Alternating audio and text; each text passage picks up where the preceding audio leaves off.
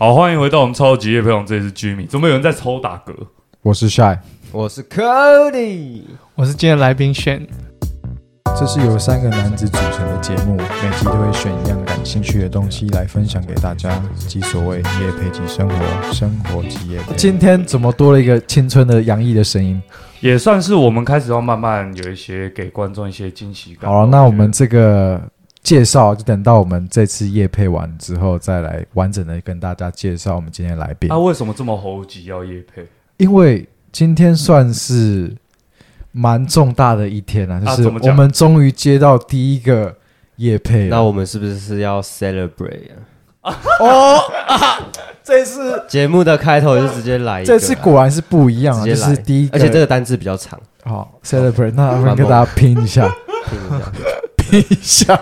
拼一下，C E L E B R A T，好了，算对啊，可以没关系可以我们先进入重头戏厉害厉害，OK 吧进入重头戏。好，那那终于在这个算厂商事项了，那这什么意思？算厂商事项，懂得懂得让我们有一个机会好好发展我们的长才啦。那我今天要跟大家介绍的是我们最近刚收到的一个呃清洁的产品，它叫做 WK Professional，它主要是主打呃三样产品：洗发精、洁肤露跟护发素。洁肤露就是沐浴乳吗？其实它们有一点点区别啦。那主要区别是在洁肤露，它的清洁能力比沐浴乳更强一点，但相对的，它的滋润效果就没有沐浴乳那么高，因为它没有添加细粒。那这也是他们另外一项主要的是，他们比较使用是对于我们的呃身体是减少更多的刺激性。嗯嗯嗯，对，那你们产品应该都试用过吧？那你们试用的感受下来是怎么样？我觉得不止我试用，我妈有试用。那试用下来，唯一的感想就是，哇，我会称作为香水洁肤素啊，算是居家出游必备良品啊。不至于啊，那有点大怪，但是它的外表其实我收到的时候，我会觉得也算是有一有一点奢华感，因为它瓶身是黑的，它设计算蛮 OK 对，我我觉得，我觉得算是有 Cody 高级 Cody 算是讲到一个重点，就是其实到后面，其实你看你再去，比如说全联啊或是百货公司，或者你看到的时候，你在挑的太多选择了，你知道吗？所以很多时候对我来说啊，我都是看他们第一个，就我只看两个，就是其实他们的清洁效果强不强，到对我来说倒是其次，嗯但是它的第一个香味要足深得我心，嗯再就是它的外表。外表有没有第一眼就让我发现它。没错，这个就跟你认识新的妹妹一样。啊 第一个香味要足，还有外貌协会，那绝对是必须的你你。把挑选产品的好了，我们先拉回来，我要我要讲一下，我那时候我吓到为什么很香，是因为我甚至半夜有时候这样转个身有点意识的时候，我棉被里面都有那个香味。所以你连梦中都会被那香味拉回清醒的状态。是没有那样啊，我不知道你有没有啊？我觉得其实厂商找我们叶配算是物超所值啊，就是这样 这个产对啊，偷听我自己在笑？不行这样吧？为什么要自己？哪有自己讲自己是物超所值啊？没有，我说我还没有听我讲，讲自己是新好男人一样。你还没有你还没有听我讲原因，你还没有听我讲原因。我的原因是因为呢，我们今天拿到这些商品之后，我们不是只有自己使用，我买给身边周到人使用。像我，我就拿给我那天拿到是产品之后，我回去之后就给我女朋友让她使用一下。哦，帮她洗，就是那是一定要，一定要男朋友的基本服务嘛，哦 对不对？哦，就是送他那些产品，但是另外的提供服务是是你帮他处理。产品的附加服务，哦，可以。就是一那你再把那罐拿过来，你也过来，那也要我帮你洗，这样 OK 吗？那那所以观众买的话也会有这个服务。那我要先看一下照片。真是绅士啊，变态绅士啊。对，一定要变态绅士。变态绅士，我会说是叫什么？斯很好，斯文败类。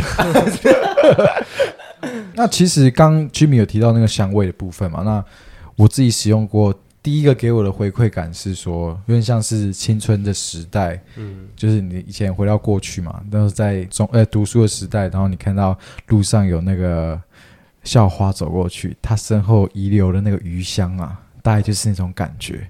好色所以其实我觉得这个产品的主要定位还是给年轻的女性啊。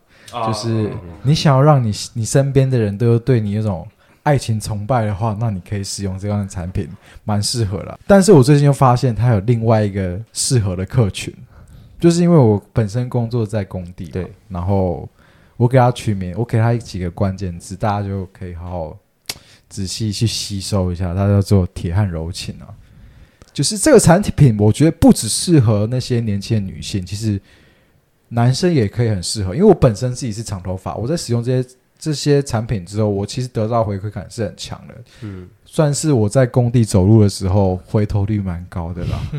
我个人觉得，因为这次下来他其实也算是会摄影，所以这次的形象叶配文的照片、嗯形象照，就是其实我觉得由他来照。我今天这样讲，不是说我硬硬转一个，而是说你想想看，今天一个师傅在一整天大太阳底下工作八个小时之后回到家，他一整天忍受的是他自己汗臭味跟身边周遭师傅的汗臭味。你回到家，因为这这几款清洁用品，其实它给人家的第一个很强烈感觉是它的香气，所以当你回到家，我其实自己我流了一整天的汗，我回到家我洗了好好一个澡。我闻到的自己是一个很清爽的自己，其实我感我感觉整个就整个感觉就对了。然后，也对，我也对，然后我会，因为我有洗啊，我也对啊。我一整天心浮气躁下来之后，回到家洗完澡之后，变成了我是那个温柔的我，温柔婉约的你，对，温柔婉约变成是骗女生的书爱，没有啦，我我没有，我就是你不要说没有，呵护女友的书爱啊你，就是斯文败类 啊。这样讲怎么可以？所以我其实觉得不止女生适用这样产品，其实男生也算是一个蛮不错的客群。其实大家可以好好参考一下。那我们今天呃介绍这个产品啊，那等等等等，我们这边算是讲了蛮多算好话，但是如果观众要买，为什么我们要来听？你也陪我直接去官网买就好。因为点我们的链接买啊，满两件有九折，满三件是八五折。那听起来好像它是有，所以你想要当个铁汉，但是有温柔的情绪，欢迎大家来我们的链接购买产品。我相信大家会是得到一个物超所值的享受啊！我觉得如果男生自己不想用的话，也可以买送给女朋友，也可以买送给女朋友，然后帮女朋友洗澡。对，或是帮妈妈洗澡，送家人就帮妈妈洗澡。我们我们我们送我们送礼物不能只做半套，我们要做就是要做全，套。所以男女其实都可以买，女生买了自己用，但是我要先跟大家声明的一件事情是，你们在我们的链接购买产品，我是不会帮你们去洗，你们还是要自己洗哦。这大家要先，是真的要强调，哎这这要先强调好，因为我怕说，不然你有些之后会少一个主持人。不是我怕说有些人会有一些期待说，我买到没有人产品之后会有人到府帮你洗澡，这个要先讲是干真的没有没人会期在内哦，我觉得没人会期待，赶快拉回来。反正有兴趣的去连接连下方链接赶快购买。有兴趣的人，但是又想要帮我洗澡，可以私信我，我可以另外帮你们报价一下。剪掉，操！好，反正有兴趣的去我们简介那边连接去做一些观看跟逛一下吧。那我们今天就来我们重头戏吧，重头戏，算是我们今天有来宾了。我们应该算是朋友来 Coco 系列的第三季吧。对对对对对对，那我们今天这个来宾就叫 Shane，Shane 大家听说他大家私底下就叫他小黑啦。其实大家如果我们大家也不算大家啊，他说好像只有国中的，因为那时候比较黑了，哦，没关系啊。这一集大家这一集结束之后，大家对你的绰号都会叫小黑啊。你现在还是很黑，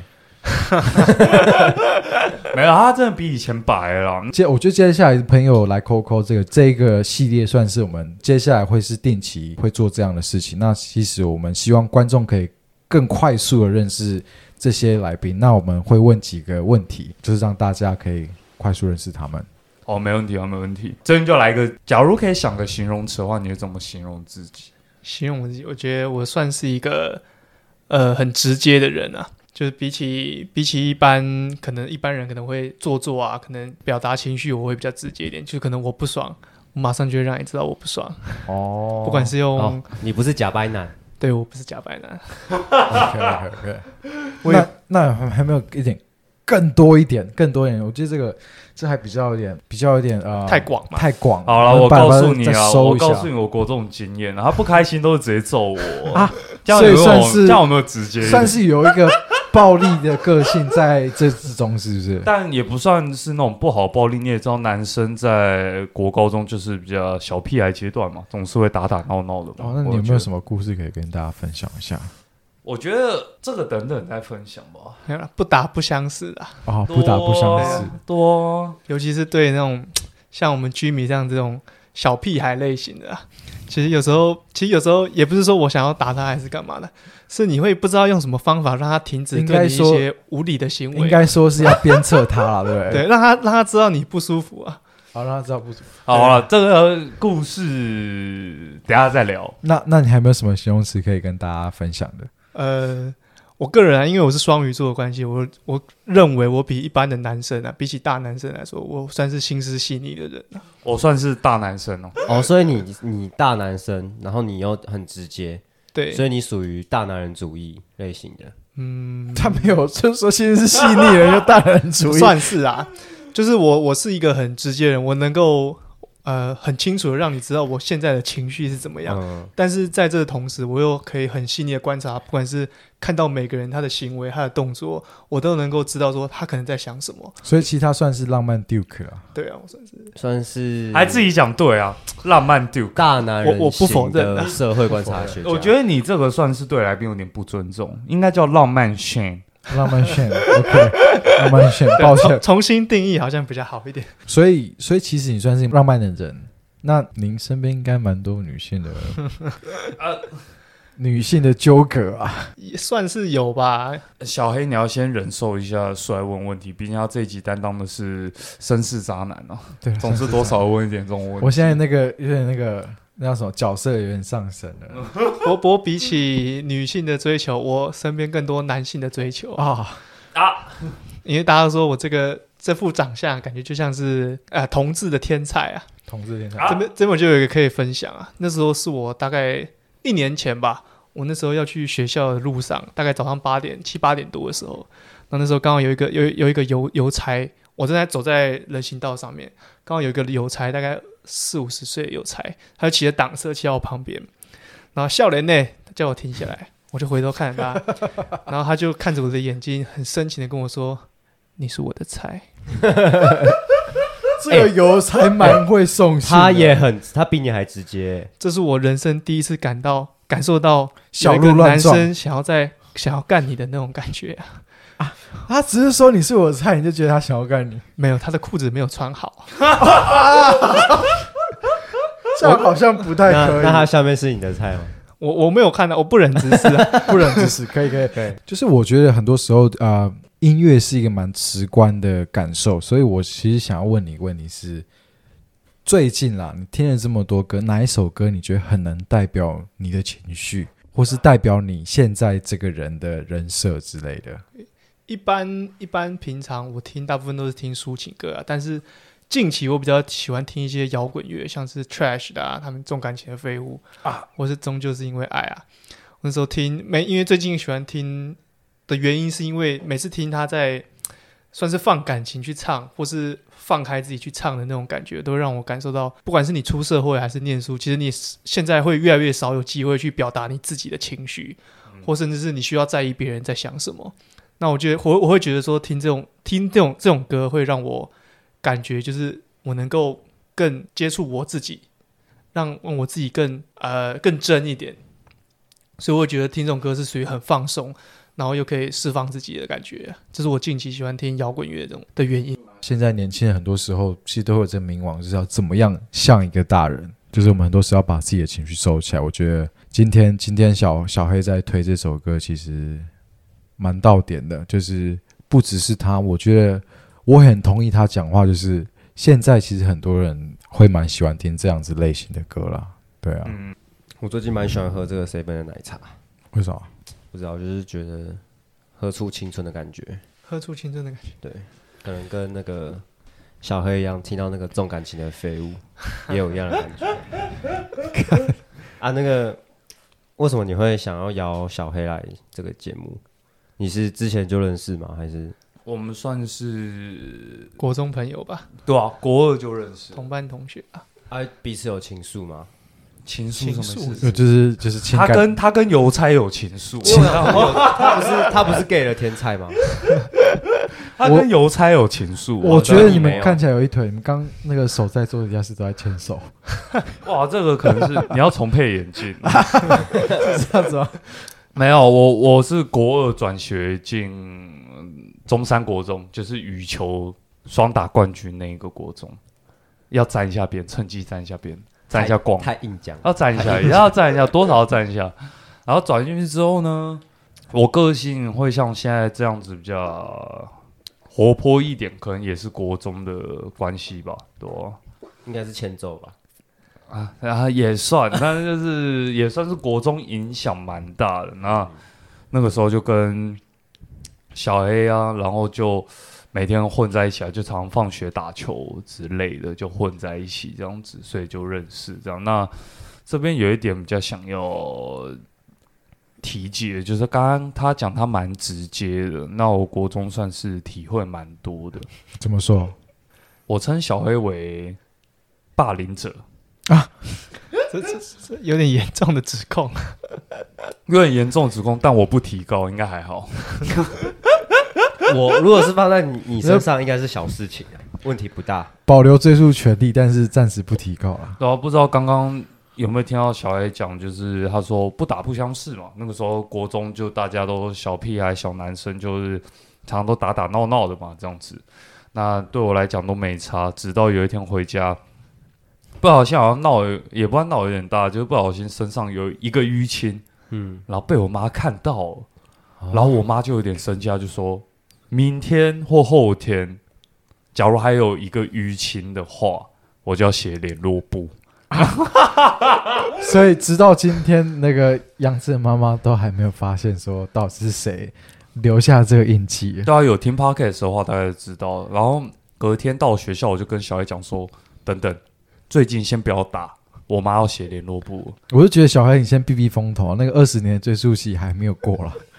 呃，这边我想跟居民的妈妈说声抱歉，但是我也必须补充说，他刚刚说他算是是小屁孩类型啊，我他的那个屁孩类型算是有点恶心的屁孩。你能想象一个国中生坐在你座位的旁边，每天挖鼻屎，然后把鼻屎抹在你身上的那种感觉吗？你不知道要用什么方式让阻止他继续挖他的鼻屎，继续抹在你的身上。我只能说你算是客气了。哎 这只是其中一项啊。”嗯，就是我觉得你要保留一点对主持人的尊重。希望居民妈妈能够体谅。哦，我觉得你还是不要得罪他，他有那个静音权的。我们有时候还是要 还是要让他一下。再来就是国中嘛，对不对？国完毕业之后，再来就是带到了高中。那高中我们就不同的高中，然后但是我们偶尔还是会见面，因为我们每周都有补一个英文补习班这样子。对那时候主要会继续联络，原因是因为我们都大部分都有共同的兴趣啊。因为你要知道，其实从你不管是国中还是高中毕业之后，你能够继续联络，大部分都是你有共同的兴趣能够一起做，或者是，你可能有相同的目标。所以，我们那时候其实大概就是有补习啊，一起补英文，甚至是一起打球，所以让我们继续能够有能够保持联络吧。既然高中补习其实差不多好像十八岁，那如果先不讲未来有没有机会再回来，那就这一集来讲的话，你能假如能回去十八岁，你想跟十八岁自己说一些什么话？十十八岁那年应该是大概是高高三三嘛，高三升大一。那其实那时候我算是蛮有一个蛮特别的经历，就是那时候刚好跟那时候的女朋友分手，然后那时候就刚好是在学生的附近，所以其实心中都一直有一个疙瘩，就是觉得。因为因为其实很多人都说你在十八岁或者十七十八岁那时候交的女朋友算是最你可能会是最喜欢的，刻骨铭心的。对，会会是刻骨铭心，因为你没有各种的家庭背景或是你的职业那些，所以其实那段对我来说算是蛮印象深刻。那其实那时候分手之后，我一直心里都没有很敞开，就是包括上大学，因为照理来说上大学应该是很多人就是敞开心房去接受各种新事物，但是我那时候却没有这样做，因为我比较比较偏向自闭嘛，所以我会对十八岁的自己告诉自己说，希望自己能够早一点放下，然后去接受一些更新的事情。就是所以你是针对情感的部分，所以你也比较想对自己十八岁讲的话是比较像是放下，还是就比较像是我会希望自己能够去敞开心胸去接收新的东西。哦，我觉得我其实觉得这个蛮蛮怎么讲经典的，就是其实十八岁那时候，大家最在意的其实不是说我以后真的要怎么样，而是说，其实我觉得那时候大家都还年轻，所以很多时候大家对于情感的投入是很深刻的，所以就是这也回回应到之前啊、小黑讲说他其实是很很很很 real 的人，就是很真实，就是当他讲这个时候，其实会感同身受说很多时候。会有一些人会觉得说，哦，我今天十八岁，告告诉十八岁的自己，就是我要好好努力向上，我应该要要认真准备，然后可以可以上一个好学校。但是他讲的是情感，我觉得那也的确符合当时我们的年纪在思考的事情，嗯，所以我其实觉得还蛮蛮蛮不错的。我觉得要够帅才有才有机会想这些啊，对，那他还真的够帅啊！一定要啊，一定要。对像我就没这个烦算恼，算是因为那时候其实感情算是在那个阶段算是你心里很大的一个部分啦，疙瘩吗？他会对你有很深的影响，嗯因为初恋嘛，他是不算是初恋了，啊，对吧、真的会是你很大一部分，所以你会觉得你很印象深刻。那你在十八岁遇到这样子坎坷，那你大学生活过得怎么样？大学其实其实一开始就像我刚刚讲，其实算是没有放得很开了。嗯不管是你接触到新的人还是新的事，你都会没有那么的兴奋，就相比一般人没有那么的兴奋。然后你会觉得我是不是属于这里，或是我是不是该接受这个东西？其实你都会心中会有一些矛盾啊。其实我那时候的状况是这样子。嗯，你大学算是念什么系的？我大学其实就是念化学系的，化学系。哎，你是去去哪里念？我是去彰化念啊，哦，张师大吗？对，彰化师大，张师大化学系，对化学系。啊，怎么没有选选台北的？那时候那时候家里希望台北人能够对啊，我是台北人。那时候家里希望能够读读国立的大学，但是那时候成绩其实没有哦，没有考得很好啦，嗯，所以那时候台北大概只能填私立的。那最终还是决定说，那就去其他县市去读国立，然后去其他县市也有机会去接触到新的事物吧。难怪你会说觉得大学没有受到特别刺激，我觉得看来是化学系女生不够多 对啦，乡村生活其实也有差啦。啊。哎，那这这边我有一个很大的问题，化学系跟化工系在哪里？化学系跟化工系哦，其其实化学跟化工最大差别就是，大部分化工强调工程啦，那工程就会比较偏向一些物理那方面的。啊那其实化学系就比较偏向它的原子分子，嗯，或是各种材料，它们中间的一些间接啊，或是各种我我里面的觉得我结构那觉得已经这已经进入未知的领域，这已经不是我可以畅所欲言的的部分了。那跟大家介绍一下化学系，你们的目标是你读完四年，你应该具备什么样的能力，或是你应该知道什么样的知识，或是你在读完化学系之后，那基本上你工作接下来的出路大概是做什么样的？我先讲出路好了，因为因为其实化学系里面有很多各种不同的分门别类啦，就是里面还有各种不同的科。那其实一开始都是专门去学各种不同的科的基础。那你后面如果对哪一科有兴趣的话，你可以去加实验室，然后去做那方面的研究。但是就我了解啦，可能因为台湾环境大环境的关系，大部分化学系毕业，或者甚至说理工系毕业的硕士生或是学士生，大部分都是去半导体产业去做晶圆的制造。诶化学也会跟半导体产生一些关系吗？呃，化学的话，其实你可以把它想象成各种物质都是化学组成，所以其实你只要嘴巴够强啊，你只要能够辟出一点东西，其实你都可以讲出它是有关系的。像化学啊，它可能就会你就可以连到材料，那材料其实就跟啊哈晶圆是有关系的。所以，那那我现在要求你背出那个周期元素表，你背得出来吗？我是背得出来的、啊，但是你们可不想要听啊。蛮逼的，蛮逼的。那不然 Cody 背一下怎么样？我只记得什么皮美盖斯贝嘞，我随便讲氢钾，氢钾钙镁卢瑟法。我觉得，我觉得这样听起来，Cody 应该比 Swan 更有觉进一点化学系。我应该有觉得进台积电。我算是给你一个敲门砖了、啊。我跟你讲，你这个敲门砖可以。我进台积电面试的时候，我直接背这一串，当场，那你还真的会上，应该会上吧？应该会上。我猜是当场淘汰。我那你这样在张师大、嗯有没有一些特别的体验？毕竟你从台北，你之前都在台北，有有，哦我有特别的体验，像是我我其实有蛮深刻感受到一些台北的同学他在读台北的学校，那大部分人如果你是台北人读台北学校，你都会住家里嘛，对不对？没错那，其实你对于学校的，不管是你的同学还是老师，或是系上的活动，你的参与度都不会那么高，因为你可能有你高中的生活圈。但如果你到今天你到一个异地的去生活，你会发现到说，你回家就是回到租屋处，那其实大家都一样，那你就会很容易跟你西藏的同学，或是你更容易去参加一些西藏活动，啊，所以更有一些凝聚力的这种感觉。我会觉得这哦，是、所以参加活动都有点像是找到一个归属感啊。对对对对被寂寞强迫相处的人，因为他们感受到寂寞，呃，因为回到租屋处其实就这样那不是自己的家，这样讲那其实对了，那你可以利用另外一个方式，就是他们的活动会让你有归属感啊。哦讲的比较好听一点。你讲的比较难听一点，的，要公开一点。要公开。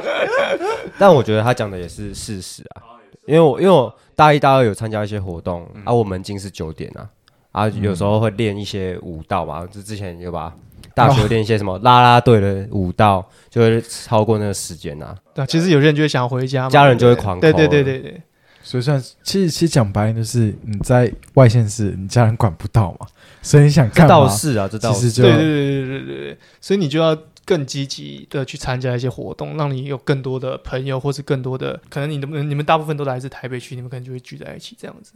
哎、那你这样子从都市小孩变成去算是中中部念书，所以那你在这个转变的过程中，你你觉得有什么落差吗？都市跟乡村的差别？啊，其实其实最明显啦，就是其实你是像我就是台北人啊，那你们可以说是天龙人啊，就是其实啦，我刚开始去彰化的时候，只要我离开台北，我没有看到那个捷运线，其实我都会有点怕怕的。我感觉我懂，我懂，我应该也会，我真的也会怕，就你会觉得得说奇怪，这个地方是不是有点偏僻？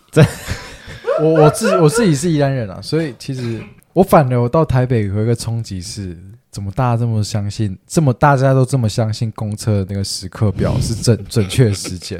因为其实你像在宜兰，就是有时候表定是写十点会到，但其实它可能十一点，或者甚至 那十一点就十点那一班就消失了哦，所以宜兰的人惯性迟到，不是算是算是他们比较有个性啊，就是啊，我今天觉得身体不舒服，司机，那我就我就先回去喽，你们就自己想办法喽。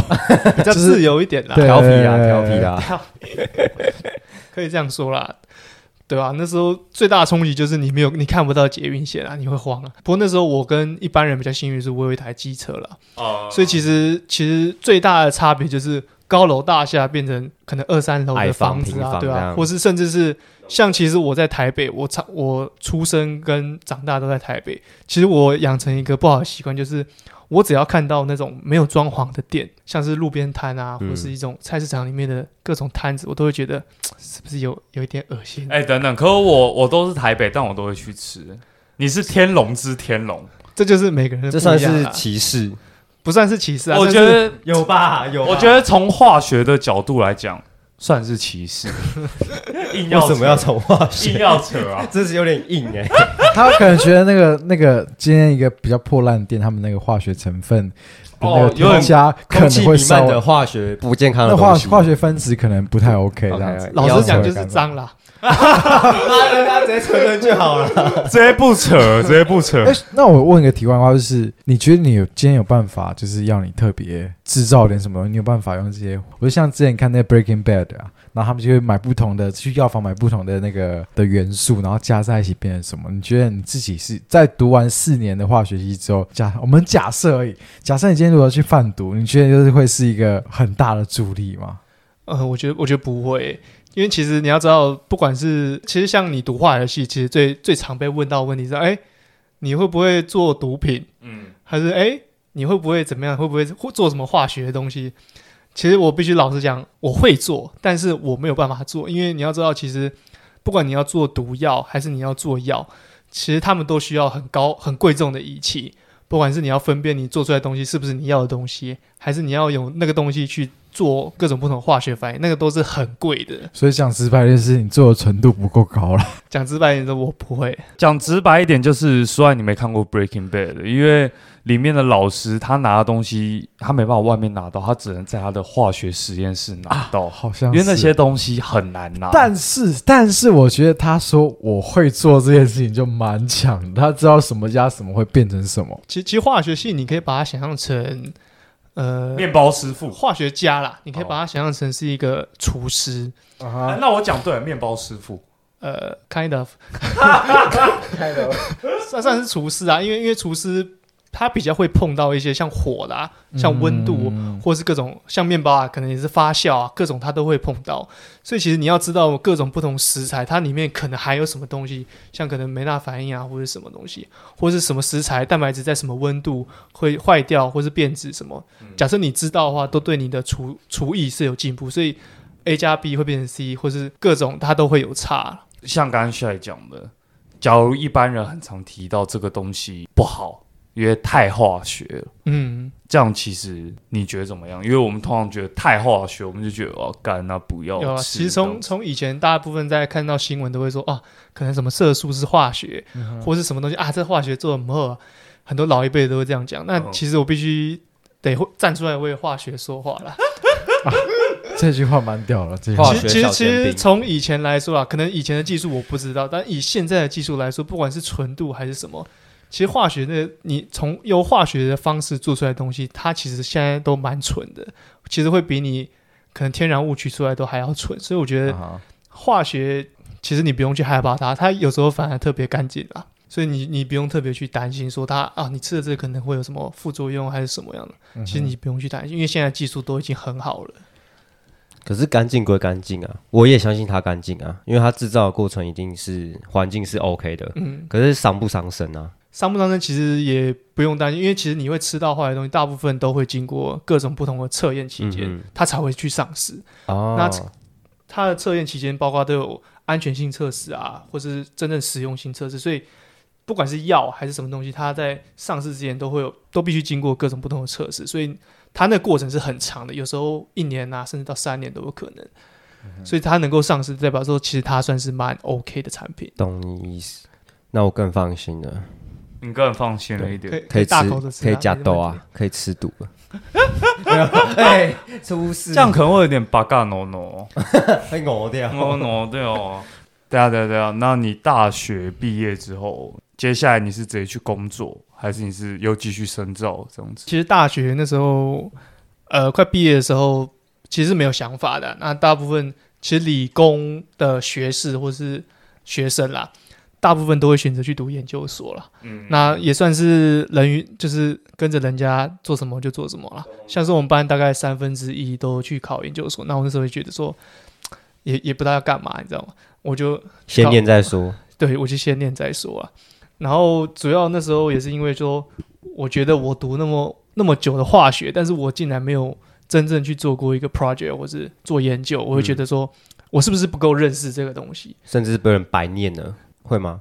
会会有点白念的感觉。所以我我希望我自己能够有一个机会去做一个研究啊，或甚至更了解这块领域真的在做什么。嗯哼，所以我才决定说，哦，那我不然就考研究所，因为大部分台湾的研究所都是你需要去完成一个实验，然后甚至是一个 project，然后你写完论文你才能毕业，所以我觉得这是一个很好的呃机会去学习跟精进自己，甚至更认识化学系这样子。所以我那时候就，哎、讲那么好听啊，其实就是跟着大家一起去考化学系啦，然后自己算是会考试的人啦。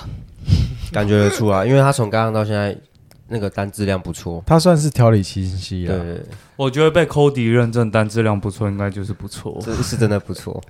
谢谢谢谢谢谢，对吧、然后那时候其实那时候有一个经验是。因为大部分人都是考研究所，然后那时候就觉得说，老子就是要读化学系，所以我觉得说，不管我考什么学校，我都一定要读化学系。但是那时候考完的时候，就发现，哎，怎么其他一大堆人都是专门追求学历，就是他有报各种不同的科系，不管是不是化学的，然后他考上的时候，哎，假设他化学的没有上，比如说比较不相关的科系啊对，比较冷门的森林啊什么之类的嘛。类似那种，他们就觉得哎、上了他们就去读，然后就觉得说我那时候当下会觉得说，哎，那他读这个要干嘛？他是为了学历，还是为了兴趣，他是为了什么去读这个研究所？他是为了学历，还是因为他真的想要去做这件事情？所以那时候就其实，呃，讲白一点，get 独蓝了。可可是，在他们觉得这样够直接，可是，在他们眼里，他们可能也会怀疑你说，你到底是不是真的喜欢化学系啊？对啊，但是以我的初衷，我的目标是很明确，就是嗯我要去了解这块。但是他们的可能就跟我不一样。啊，我懂你的意思，他们出发点跟你不一样。但是讲难听点，就是那时候怎么没有人跟我讲？怎么没我有？我早就有考上台大人跟我讲我就，去报了。啊，也是。可以啦，可以啦，对啊，还是再念一个硕。不要不要不要不要！然后那时候那时候没有考得很好啦，算是只有考到四中而已。但是其他跟我考差不多，甚至考比我差的人，有时候就我、填到清大、台大去了。四中，所以是中央吗？还是中央中央，中央中央？哦，硕士是中央，然后他们就有刷到四大的。对对对，大部分人都有算到刷到四大，那你现在还。会很在意就四中四大这个称号吗其？实我当下考完的时候，其实很在意，因为会觉得说我其实花了很多时间在准备这个，但是最后没有那么理想，嗯因为人生就是这样嘛。然后那时候会觉得说很想要重考，但是又觉得说，因为其实其实重考在大部分高中升大学或是大学读一读，大部分人都会想要重考。那他们的动机可能都是因为他们不喜欢这个科系，但是我那时候会选择不重考的原因，是因为我觉得啊，我不够认识化学系，所以我我可能我自己都不知道我喜不喜欢做这个实验还是干嘛。那我干嘛再多花一年再去读它，然后再去确认说我是不是喜欢这个？其实我当时的想法是这样，那我就决定说，那我不如就能上哪就去哪这样子。嗯嗯嗯。所以那那时候也刚好有机会啊，加到比较好的实验室，中研院的实验室这样子，然后进去做学习啊，我觉得也算是老天爷给你的挑战啊，对啊，就是随遇而安吧。对啊、随波逐流。对对对，然后那时候其实就给自己一个呃忠告啦，就是你的学历没有没有很好，但是你就是要不断的努力嘛，因为其实讲难听一点啦，你出社会，不管是你工作还是怎么样，其实最终看的都还是实力。没错，所以那时候就警惕自己说，就是不管做什么，或是不管自己学历怎么样，都还是要尽最大的努力去做学习，或者是对每一件事都要负责任，然后认真到底这样子，对啊，那时候给自己的呃忠告就是这样，希望自己能够努力更精进自己，就嗯。是要超过这个学历啦。我觉得这样听完这一段啊，大概可以了解为什么那个邮差会对你产生一些情愫。对啊，你讲这一段的时候，其实蛮帅的，你知道吗？而且会更知道为什么你是 gay 的天才，因为真的连我都爱上了。那你这样在研究所之中有一些什么特别的经历吗？就是让你更成长的感觉。有，其实我进研究所发现最大的不同，就是因为其实我们在国中或是高中的时候，其实你被当到一一科两科，其实你不都不会太在意，因为你会知道你最终一定能毕业。包括大学其实也是这样，对啊，我我不讲少部 少部分人啊，但大部分人都是能够顺利毕业，即使延毕一年也算是 OK。但是研究所我发现到一个很大的差别，就是它好进不好出。你考得进去，但是你可能会因为你的你跟教授的相处不好，嗯，或是你的实力根本就不在这，甚至就是有人看原文书，他根本就看不懂。嗯，那你的今天要看要叫他看 paper，可能在一个小时内看完，然后马上去做实验，或者马上整理一份报告，他可能是做不出来，那他压力就会很大。所以他有时候就会，你就会发现，你刚入学的时候可能有五十个人，但是你读一读读一读，可能半年过去剩三十个人，再读一次再读，就一个人一个人慢慢脱队的那种感觉。我怎么感觉跟建筑系很像？你说大学部异曲同工之妙了。哦，大学部我我我发现最大的不同就是这件事啊，就好进不好出。然后在研究所，它跟大学比，因为大学其实是它有四年，所以你可以慢慢的去做学习，不管是你修课还是你有各种不同的规划，其实你都可以去规划要什么时候该做什么事。你还有你有你有很充裕的时间去做。但硕班其实在台湾大部分人观念就是读两年，所以大家都会很希望在两年之内把论文生出来，赶快毕业这样子。那它就会造成研究生有一个很大的压力，就是我必须要在什么时候内、什么时间内赶到什么样的进度。等他入学的时候就在倒数计时。对他其实入学的时候都在就在倒数计时，所以包括你前面的教育训练，或是你自己开始领 project 做 project 的时候，你有一些可能中间遇到挫折啊，或是做不出来，其实都对你来说是一个很大的负担，嗯，因为你会不知道说我他妈到底要做到什么时候。就有点茫然的。对，你会茫然，然后有不确定性，所以它的压力是很大的。大致上最大的差别就是这样。所以其实压力的控制啊，或是你知道自己什么时候该做什么事，时间的规划其实就很重哎、要。那我有一个问题，就是像是你在大，就像刚刚听你这样讲，就是压力都很大。那其实在那边有没有认识一些同才啊？呃，我那时候是在中研院做实验，那其实，在中研院有一个很大的好处，就是它有来自各种不同学校，包括外国的学校的人都会聚集在这里，算是一种很厉害的人群聚的那种感觉。所以你有机会去知道说，哦，厉害的人他是怎么样想的，他是怎么样做实验的，甚至他是怎么样规划他自己的事情的。嗯那我觉得这都是一个很好的学习。那我会觉得有一个特别的地方，就是像我啦，我有一个同才的同才的朋友啦，他跟我同一个实验室，然后他其实就花蛮多时间，因为他一开始学习的时候其实没有学得很快，他其实花很多时间在做实验上面。那他实验就刚好没有那么顺利，然后他就很常就会感受到压力很大，因为他可能在呃 group meeting 上面报不出什么东西来，他可能就会每次的压力很大，所以只要他这个礼拜花了很多时间去做实验，但是最后在报告的时候被骂的骂个臭头，他就会觉得说啊，我是不是整个时间都浪费掉了，还是怎么样？那我有一个比较印象深刻是有一个外国人啊，那他他在大概我那时候去的时候，他大概读到第五年的博士班。然后有一次在报告的时候，他就是那个礼拜，他可能也花很多时间在做实验，然后但是他的实验进度没有那么理想，然后他那个报告的时候就被老师疯狂疯狂骂，骂到他有点哭，有点大男生哦，泛泪泛泪，然后掉眼泪的感觉。然后那时候因为他是我的，他是我的朋友啦，他住在他坐在我旁边，他的位置在我旁边。然后那时候看到他快哭快哭，我就说要求我是不是等一下报告结束的时候要赶快冲上去关心他一下，知道哎、问他是不是 OK 啊？有没有什么可能听他讲一些心事还是傻小鬼的？国中的时候你就会揍人，国中的时候没有，人家鼻没有挖鼻屎在人家身上，还要关心你是怎么样。反正那时候我就想说啊，是不是结束的时候要赶快冲上去安慰他？报告一结束，我就很我就很紧急，就冲过去，然后想要安慰他，我就冲进休息室，门一打开，就看到他在听音乐，然后跟着另外一个印度人开心的在大谈，等一下要吃什么披萨，等一下要点什么炸鸡。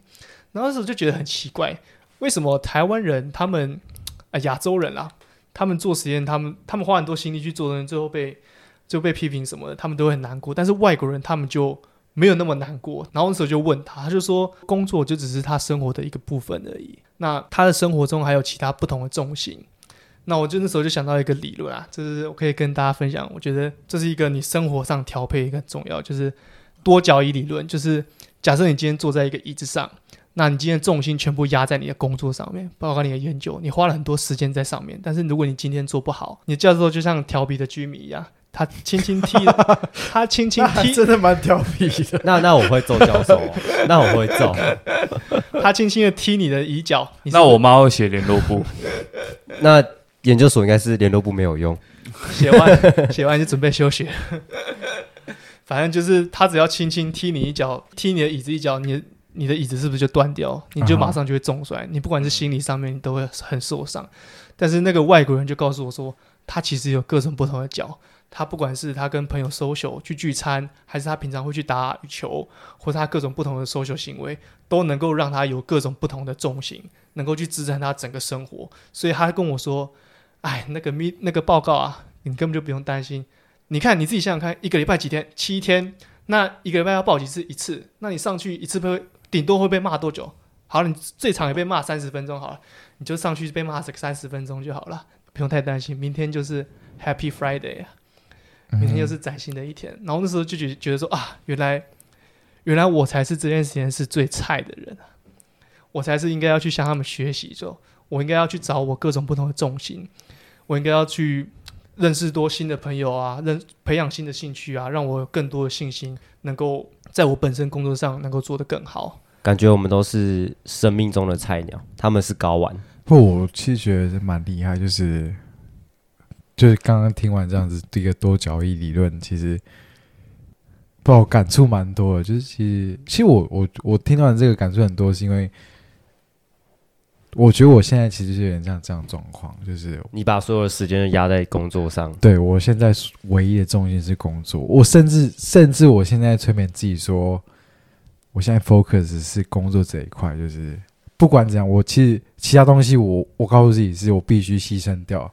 我每天工作结束，其实我全部的呃精力就是都被消耗在工作上面，回家就是没有任何其他的思考，就是嗯，真的会觉得说，所以这所以这时候另外一个问题就来，就是你时间的规划，对啊，我觉得。时可是我间的规划。觉得博班跟他出直接出社会还是有落差。不，是不是，但但我觉他得是说原理啊，不是我觉得我知道这我知道。个这个这理论甚至所以我觉得你压力不要太大，但是就是还是有落差。对对对。但是我觉得我算多交易用的蛮好的，你算是不错的啦，我算是我家人一块，那方面也接触读书一块，啊，工作一块，然后那个一块，这一块，嗯然后我就这没事啦。所以我觉得这其实这就是算是健康的生活了，因为其实各种不同的生活生活的一些 social 行为，或是一些像是你可能运动，你也你也会带给你一些呃想法之类的，想法，甚至一些自信心。我觉得这很重要。我我觉得运动这方面，以帅来讲，他早年有一些蛮干净的运动，总会跟我们分享一些蛮特别的心得。像像什么什么叫做蛮蛮干净的运动？绅士渣男的运动啊？我吗？我说他哦他可能会去，我觉得这段需要剪掉。就是夜夜晚的派对，他就会多人运动。深夜里的大野狼，对对对，深夜里的大夜野，夜猫族，可以可以可以只要是满月的时候，你就会开大局。听你这样，好像研究所算是看蛮多，跟收获蛮多，或成长蛮多，甚至大学。那我真的蛮好奇，因为研究所我不敢读，是因为我看到论文那个量，哇，我看到就受不了。那你论文，你可以帮我们稍微解释的人能懂的状态，不要讲太化学，哦，拜你要你要。听一些比较对，比较 readable 吗？然后但是又听得懂的，对，这么任性的要求。好了，那大概讲一下，就是其实其实化学其实不外乎就是各种结构嘛，对不对？像你们看到什么碳键啊、碳氢键啊，或者各种不同的键，化学里面有一个很重要的东西，它叫手性。那其实手手性就是 hand。对 hand，他们叫 clarity。然后反正哎，宇轩要记下了。Clarity, clarity，clarity，马上 马上 Google，马上 Google。反正简单来讲就是，假设你今天伸出右手跟别人握手的时候，别人会伸出哪一只手？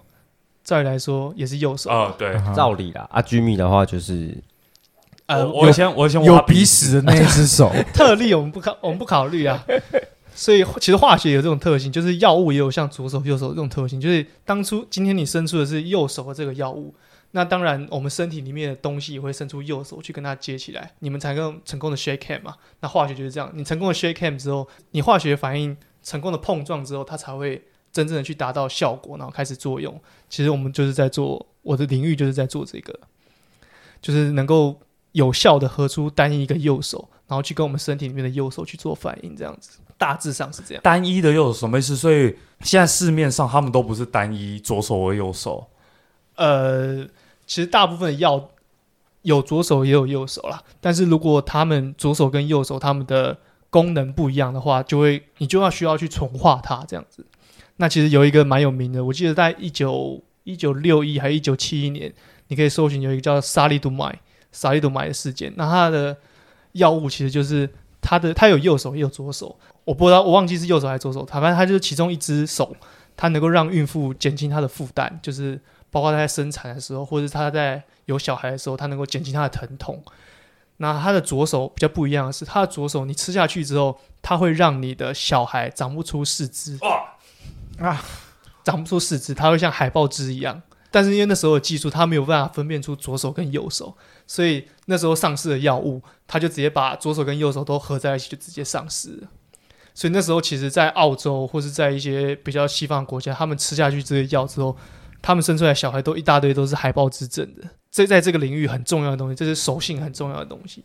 那现在有比较好一点，就是可以分的很好。现在可以分的很好，包括其实前一阵子很有名的那个我们肺炎嘛，不是会有一个药叫做什么呃瑞德西韦嘛，呃那个也是具有手性的，啊哈，对啊，那那个也是需要分。所以你的论文主要是呃针对手性做一些药物分类。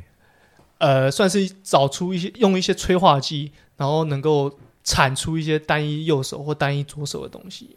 OK OK，我觉得这个蛮蛮厉害的。我称你为海报专家，我没有海报，我是没有海报。不要整整集在乱举哦，说不要乱举手，乱讲一通，真的是。还是黑海豹？黑海报，海报好像本来就黑的。对，哎，海豹本来就黑的吗？我觉得你要 Google 一下，有点灰灰的吧，它那个皮。我觉得你这集要静音一下。啊，没事啊，就是大概了解一下吧。嗯，对啊，对啊，我觉得算真的蛮特别的。反正化学里面其实还有很多那个啦，很多各种不同领域，所以如果你有兴趣的话，你可以去了解一下，大概有领域做什么领域。最后，我有一个任性要求，你有办法用化学这个东西讲出一个很浪漫的话？用化学的东西讲出这来，是什么意思有时候，有时候你看那些什么什么，比如说，比如说呃，大师他们在讲什么，他就可以把理、哦理性的东西讲的很感好了，性。我得跟你讲，就文青都喜欢这种，就人生有点像，然后就讲化学，就像什么对什么，他们产生一些化学反应。有了，我也我的梦想也是当一个文青败类了。我我当文青败类我怎么这一集那么多怪错？不，这就是某方面的崇拜嘛。他想要跟全世界的女生产生化学变化。那那是你，哦，那是我。不是不算是啊，算是呃，其实其实化学大部分的我们都知道，就是你分子跟分子要有反应，不只是要碰撞而已，你们要有效碰撞，哦 合理啊啊人生都要有效碰撞，你们要有效碰撞。有有微笑的碰撞。像像我最近最近身边就有一些朋友可能失恋啊，还是有遇到一些感情的困扰，那我们都会勉励他说：“哎呀，可能这个女生就是没有办法跟你产生有效碰撞，那有时候不是你的问题啊。OK，” 但我们就会鼓励她去多碰撞一点。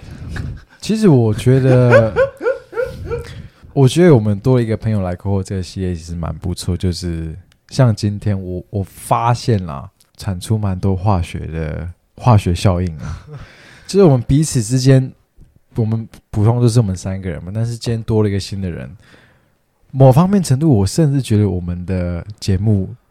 多了一分姿色了，我很感谢今天今天小黑来上我们不要像是那么多男生多了一份荷尔蒙的臭味吧？我倒不会，我觉得，我觉得这集结束之后，我们会多蛮多女粉丝，因为其实小黑今天讲的内容，我觉得其实会慢让让人家有一种，是是男粉丝，哦，邮差的故事，对我们就说粉丝啦，老粉丝，我们我们只要盖成粉丝啊，我们不要不要分性别。但是我觉得今天讲的内容，其实我们可以从你的言论当中，可以我是可以确切感受到你的热忱啊，就是你带给我们的东西，包括多焦点效应，我觉得。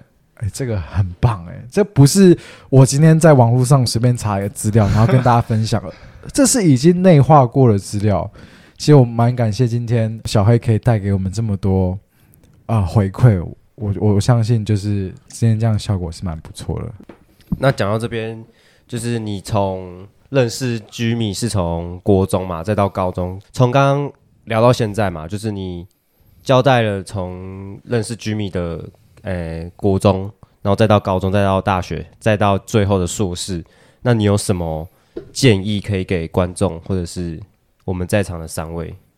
在场的三位。都可以啊？我觉得都要不仅限，或甚至你想要讲，有来了，我觉得，我觉得我在我在求学过程中，其实其实我的经历大部分都是我想要考到可能某个学校，但是我大部分啊都是没有办法做到的，就是我可能都是做的不理想。嗯。但是我从一路这样过来，然后包括硕班毕业到之后面找工作，其实我有一个很深的体悟，就是大家都会觉得说考到一个很好的学校，或是找到一个很好的工作，你的人生就结束了，或者你的人生就圆满了。但是我觉得对我来说，不管你考到什么样的学校，或是考到什么样的拿到什么样的好工作，它都只是一个开始一样。人生其实有点像盖房子一样，你要先把地基打稳，然后再慢慢加上去，慢慢加上去哇，你算是有做功课的，因为我们这三个都算是本科的。他现在他他算是双主修，化学又修建筑，他也会盖房子的。OK 啊，那我叫我先叫你谢经理，我们刘经理。你你你想要知道什么样把地基打稳点，你可以私我我其实私底下再 我其实不想知道，请教我。但是我啊，刘经理，你先退好，这集刘经理静音了。但我就是觉得说，人生其实像一个马拉松一样啦，就是你你可以走走停停，走走停，但是你一定要找到你能够持续努力的一个原因，因为他不是拿到一个好学历，或是拿到一个好的工作，他就结束了。他会像是盖房子一样，一层一层堆高。其实我们看的是最后，嗯最后你能够堆多高，能够堆得多漂亮。你看一些很有名的歌手，其实他们都是富二代，但是他们歌唱的好不好？他们歌还唱真的，有些还唱真的好。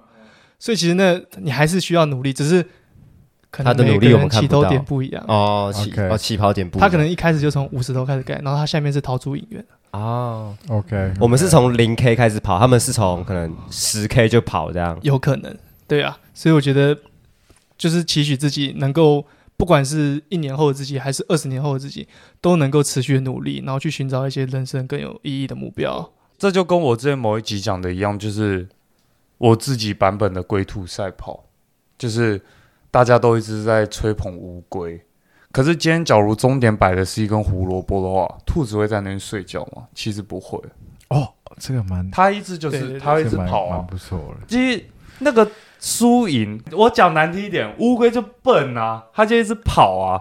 那那个输赢，兔子根本不重要、啊，它才在那边休息啊。假如终点放一箱胡萝卜，我不相信兔子会在那边睡觉，一秒就先冲到那边。对啊，这那个兔子就是你那个每一个阶段的动机吧。这就谈到那个，就是你不用去跟别人比较了，就是要找寻自己真的想要做的是什么。对对，找寻属于自己的那个对，那就是。你个人的最有独特魅力的地方了。嗯对，我觉得今天这样结论好像下的还蛮不错哼，。这个化学效应有点超过我的期待了，我觉得很不错啊。我觉得我今天酒算喝不少，化学效应也有点超过我的期待了。好了，那感谢收听今天的超级夜配网，我是 Shy。我是 Cody，我是炫，我是 Jamie。啊，你今天录完觉得？好